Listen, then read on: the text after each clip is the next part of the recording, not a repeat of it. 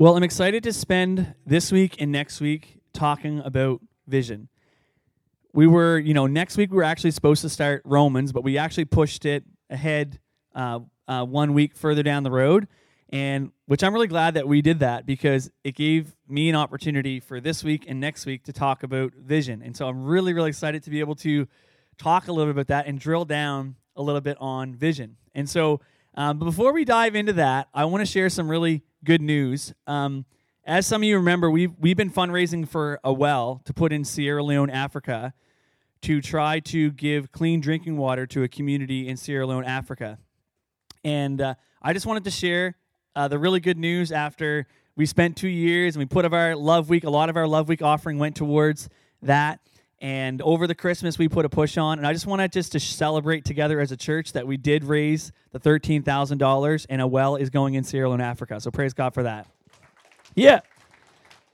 Yeah, we even got a little woo, which was awesome. Way to go. Um, and so I love the church. I love that the church, like, we get to do stuff like that, right? Like, we get to be a blessing. Like, isn't it amazing some of the stuff that the church gets to do?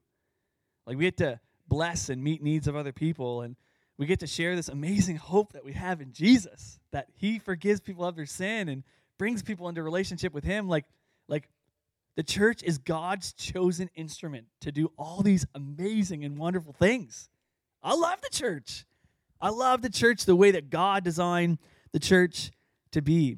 And as we look at the book of Acts, Acts gives us this amazing picture of how Jesus intended the church to be, warts and all. Like, even in Acts, you see like there's some challenges and messes that they got going on in the book of Acts. Like people were getting saved and being part of the community that they were just trying to figure out how to meet all the needs. But there was mess, but there was also a lot of beauty and a lot of changed lives. And, and God was just doing some amazing things in the church in Acts. And so we're going to go there to Acts chapter 4 here in a second.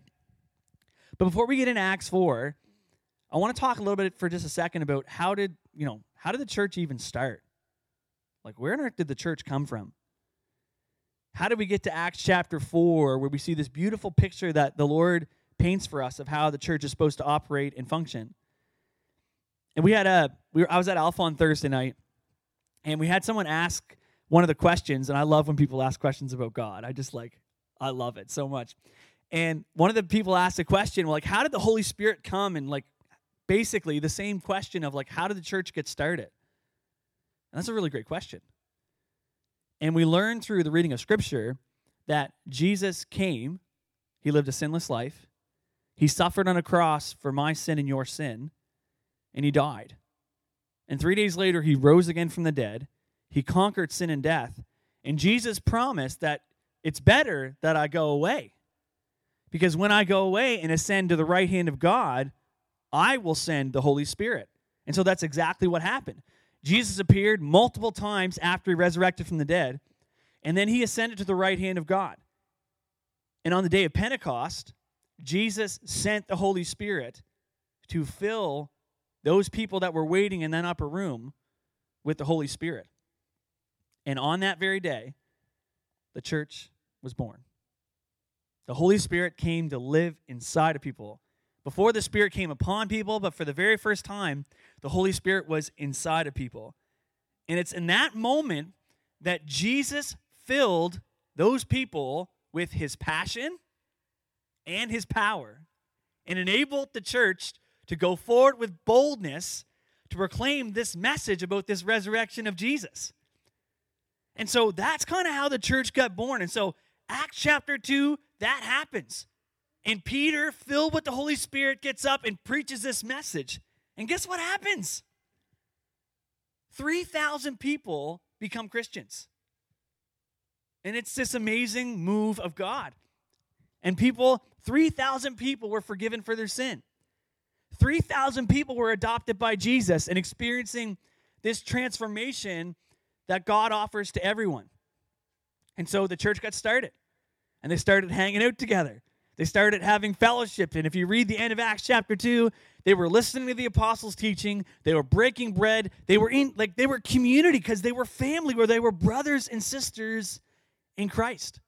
And God starts doing amazing things. And there's a little bit of persecution that happens in Acts chapter 3 and 4. But that don't matter because guess what's happening? More and more people are becoming Christians.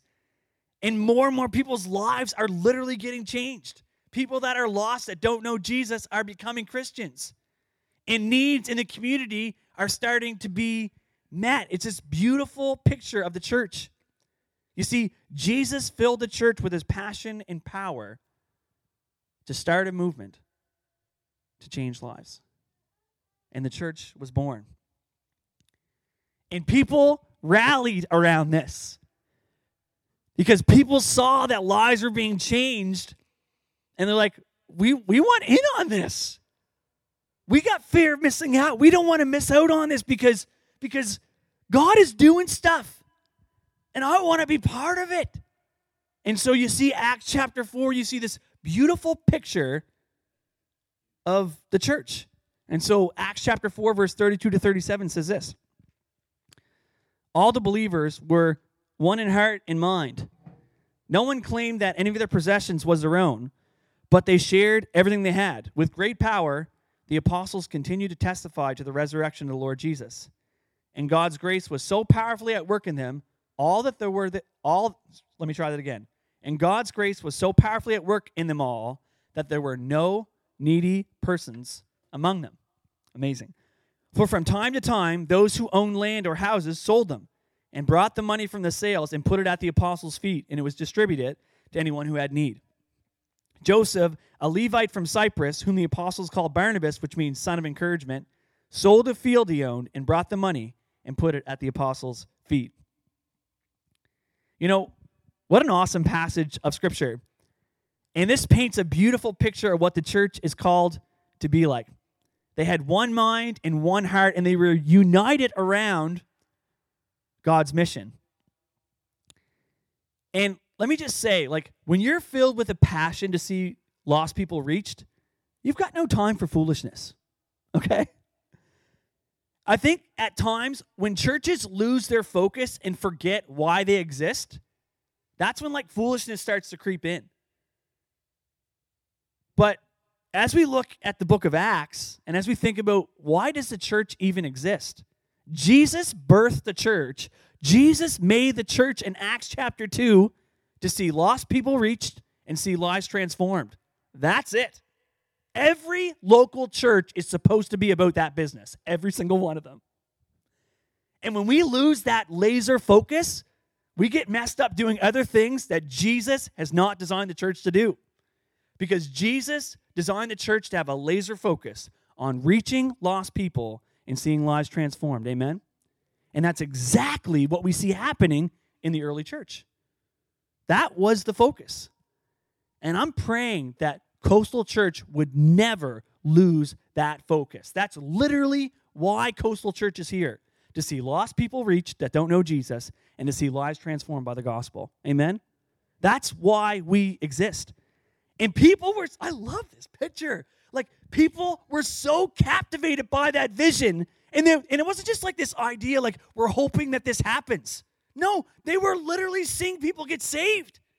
They were literally seeing lives transformed. And they're like, they were so captivated by this mission. They were like compelled by the Holy Spirit to saying, we're all in. Whatever it takes. Like, I'll sell my car, I'll sell my camel. I don't care. Like, I want to invest in this mission. The Holy Spirit compelled them. To, it says, the Bible says, no one claimed that any of their possessions was their own, but they shared everything they had. You see, they were filled with the Holy Spirit and they were compelled to invest in the kingdom. And the early church understood that everything they owned, it actually belongs to God, anyways. And so they used their resources to actually advance God's kingdom. And it's incredible because they were witnessing the apostles teach and preach and, and seeing, like I said, people come to faith in Jesus. The Bible says that God's grace was so powerfully at work in them, all that there were no needy persons among them. I love living in this community. I love it. and one of the things I love about this community is that when there is needs arise, this community rises up and meets it. You believe that? Let me just tell you a story. So, my, my wife hasn't been able to come to church for like ever, and she's here with me tonight. And we just went through COVID not that long ago. And it was amazing how much this church blessed us when we were sick with COVID. Because the very first night, someone showed up at our doors and they went grocery shopping for us. A couple days later, how many know we had some snowstorms here last couple weeks? Mm-hmm. And we had two people from our church shovel and then plow out our driveway. Then we had multiple people drop off coffees, and someone dropped off a pizza. I mean, it was just crazy how much we were blessed during that time. Because this community actually embodies what this scripture was talking about. For whatever reason, the Lord has blessed this community and this church to be really, really cognizant when there's needs in the community. And people don't just say, like, if you need anything, let me know. They're like, no, I'm coming. What do you need? Right? But that's exactly what the church in Acts was all about. There was no needy person among them. And I love that God has helped us. And I mean, we're still growing and learning how to do this, but that's something that this church and this community does. There's no needy person among them. The, the Bible in Acts chapter 4 goes on to talk about how, you know, people from time to time would sell houses and land. They were so committed to seeing this mission of seeing lives transformed and seeing lost people come to Jesus. I love this. This is crazy. This is radical, but this is what it says. It says, from time to time, those who owned land or houses sold them. They brought the money from the sales and put it at the apostles' feet, and it was distributed to anyone who had need. Joseph, a Levite from Cyprus, whom the apostles called Barnabas, which means son of encouragement, sold a field he owned and brought the money and put it at the apostles' feet. Isn't that amazing story? So they they sold what their possessions and brought it in. And I love the phrase that says they put it at the apostles' feet. Because that that phraseology says there's no strings attached. You do with this what the Lord wills for it to be done. There's a surrender to that. There's a trust there. And, and obviously, the apostles needed to be good stewards, and there's a certain fear of the Lord. If you read Acts chapter 5, you need to make sure, like, like it's kind of a scarier passage, but there is a weight to that. There's a trust involved there. But I love that picture of selflessly, like no strings attached. We believe in God's mission and we want to invest. I love that picture. But why on earth would, would they do that? Why would they be so radical and sell their house or land or whatever they had? Like, it's because they were gospel motivated. And that's one of our values. We will be moved and motivated by the love of Christ for all people. The Bible says that the love of Christ compels us, it moves us in the inner parts to do something. You know, last week I talked about how when the new year came over, like the Lord just kind of did something in me. And one of the things the Lord did in me when the new year started was the Lord gave me a word. It was one sentence and it just came to me one day. I think I was driving, and it was reach the lost at all cost. Reach the lost at all cost. The early church was bought in to reaching the lost at all cost. The apostles were bought in to reaching the lost at all costs. As a matter of fact, 11 of the 12 disciples gave their life. They were killed for their faith. It cost them their very lives. They were so committed to reaching the lost at all costs and serving the mission of Jesus that it cost them their very lives. And here's the deal, church reaching the lost cost us something. It cost our time, it costs our talent, and it costs our treasure. And, you know, my responsibility as a preacher is is is both to encourage you, but also to inspire and challenge you. Last week I came in and my heart was so heavy for you because I just felt like a lot of us had the life kicked out of us, and we just needed to know that God wants to pour life into us. And so, last week was an encouraging message that I really wanted to give to you and just encourage you. And, and oftentimes those messages are more receiving. But then there's times as a preacher where I'm challenged and called to actually to do something, to like kind of move into action or to do something with your faith. And those don't feel like receiving messages like, okay, God, you want me to do something with my life. And that's kind of this message tonight is more in that vein. And I just got thinking about Coastal. And over the past two plus years, we've seen some amazing stories. We've seen God do some pretty awesome things. And it's hard to believe that, like, we've been at church in the pandemic more than we were not in a pandemic. Okay? It's like, however long it's been, two years, and we've been at church in the pandemic. We're only like two and a half years old. But God has, like, been faithful. Like, I don't know, like, a lot of churches that planted a church that are still kicking, that have gone through a pandemic, but the Lord's been faithful. Amen? And He's kind of kept things on the rails. He's been faithful. And not only has He kept things on the rails, but He's done some amazing things in our church. And last week I talked about how I believe God wants to bring you as an individual into a new season of life. Well, something I'm very excited about is I believe that God wants to bring Coastal into a new season of life. I believe in terms of vision, in terms of, and, and Brett, when he prayed tonight, and he said it at the start, and I'm so glad he shared this. Like, a lot of us in this room have forgotten how to hope and believe again. Because this last season of life, the last couple of years, has caused us to like be disappointed over and over again. Hope deferred makes the heart sick, I said last week. But God wants us to dream and believe again because He still has a plan for Coastal Church. Amen. He still has a plan and He wants to unfold His plan and purpose. And part of that plan is to bring us into a season of being rooted and grounded. Last summer, AJ gave us a word for our three campuses, and it was being rooted and grounded. It came from Colossians chapter 2. And he just really felt that we were in a season where God wants to kind of solidify our foundations, where we wanted to put roots down. That's one of the reasons why we're jumping in Romans here shortly, but but bring us into a season where we get rooted and grounded. And I am so convinced that that is a word for Coastal Church. That God wants to bring us into a season of stability, a season of being stable. Because when you're stable, you can kind of launch from there and impact a community. And I dream about like what could God do through Coastal to impact Barrington this year, next year, and in the years to come? Because I think we're just scratching the surface. We're just the tip of the iceberg with the kingdom potential that lies in this church.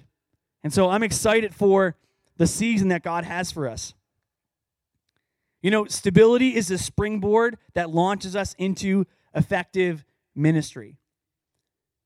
And there's kind of like four things that helps build this stability. Stability comes from spiritual maturity, from kingdom community, from godly direction, and from missional investing. You know, missional investing is when you see a local church, you believe in their mission, and you're like, I want to invest my treasure to see that mission fulfilled. And most of the people in our church here that give, they give because they believe in this church. Most people that give in this church believe because they believe in the mission of taking Jesus into every community in Southwest Nova. That's why you give. You're inspired to give because you believe in our mission and our vision. You know, a lot of people love to give to causes. But I would argue that, according to Jesus, the church might be the greatest cause, cause ever in existence. The church is the cause with the greatest potential. God said that through the church, He's able to do exceedingly, abundantly, above all that we ask or imagine because His power is at work within us. Doesn't that sound like potential? Yeah. Investing in an effective local church pays eternal dividends. Because when you invest in a local church, that church is impacting and reaching people for Jesus. And you're storing up treasure in heaven. So here's the call. I think it's easy for each and every one of us. I think if we were to pick like what to invest, we would want to invest our time and our talent. We value our time and talent, but those are probably the easiest two to invest. The thing we struggle with the most is investing our treasure. Because money has that like grip on us. And that's why Jesus spoke about it. He said, You can't serve God and serve mammon or serve money. But God is challenging us to, to do that, to invest in our local church. I, uh, I recently had a guy this past week ask me about tithing. And as a pastor, I often get questions about that. And even as I bring it up, like, I can feel the tension in the room. It's like that thing, right? But I had someone ask me this past week about tithing and ask some questions about that. And for some reason, it's a really hard conversation, but I don't think it should be. To me, tithing is an incredibly exciting conversation because it's all about actually unlocking God's blessing. Unlocking God's blessing for the church, but also unlocking God's blessing for those that give. Because God actually promises that when you give to the Lord, He will bless you. This is what it says in Proverbs chapter 3, 9 to 10. The Bible says to honor the Lord with your wealth, with the first fruits of all your crops, then what? Then your barns will be filled to overflowing, and your vats will brim over with new wine. So when you honor God with your wealth, what does God promise as a principle? Blessing. So I think there's a whole lot of people missing out on a whole lot of blessings because they're not investing in God's kingdom. And I'm not trying to, like, yes, I want to fuel the vision that is coastal, and I want people to invest in the vision. But more than that, I want you to experience the blessing of giving because God actually promises blessing to you and your family if you invest in His mission in His kingdom. God wants to bless you.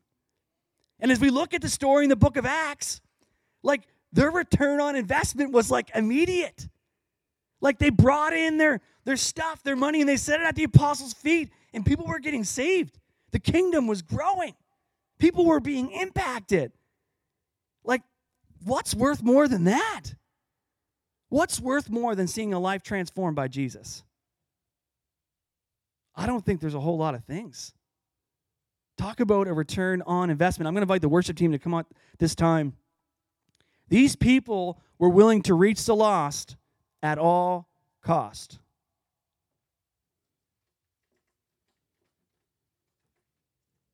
The early church was called to reach the lost at all cost. Is God calling us to do the same?